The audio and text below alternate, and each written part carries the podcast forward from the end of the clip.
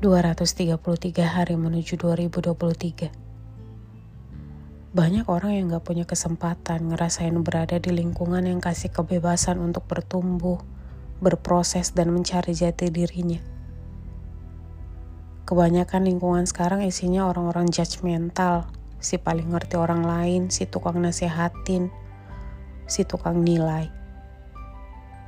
Padahal kebanyakan orang cuma butuh tempat tempat untuk mereka dibiarkan tumbuh tanpa harus dihakimi. Dibiarkan saja sambil didoakan agar diberikan jalan terbaik dan mendengarkan apa yang sedang ingin mereka bagi. Agar mereka paham bahwa punya gaji yang cukup itu rezeki, tapi punya teman yang baik juga rezeki.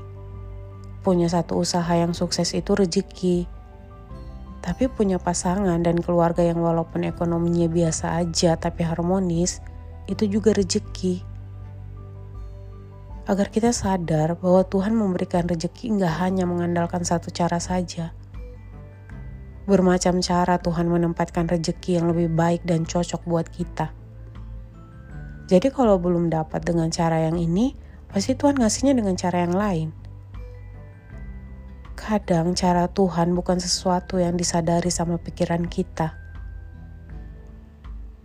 Makanya selayaknya kita bersyukur, selalu memancing pikiran kita untuk mengakar ke sudut-sudut kebahagiaan lain. Belum dikasih ketemu jodoh, dikasih rezeki waktu buat benerin diri. Belum dikasih pekerjaan yang baik, dikasih kesehatan yang baik. Belum punya gaji gede-gede amat, dikasih rezeki untuk punya teman dan sahabat yang deket.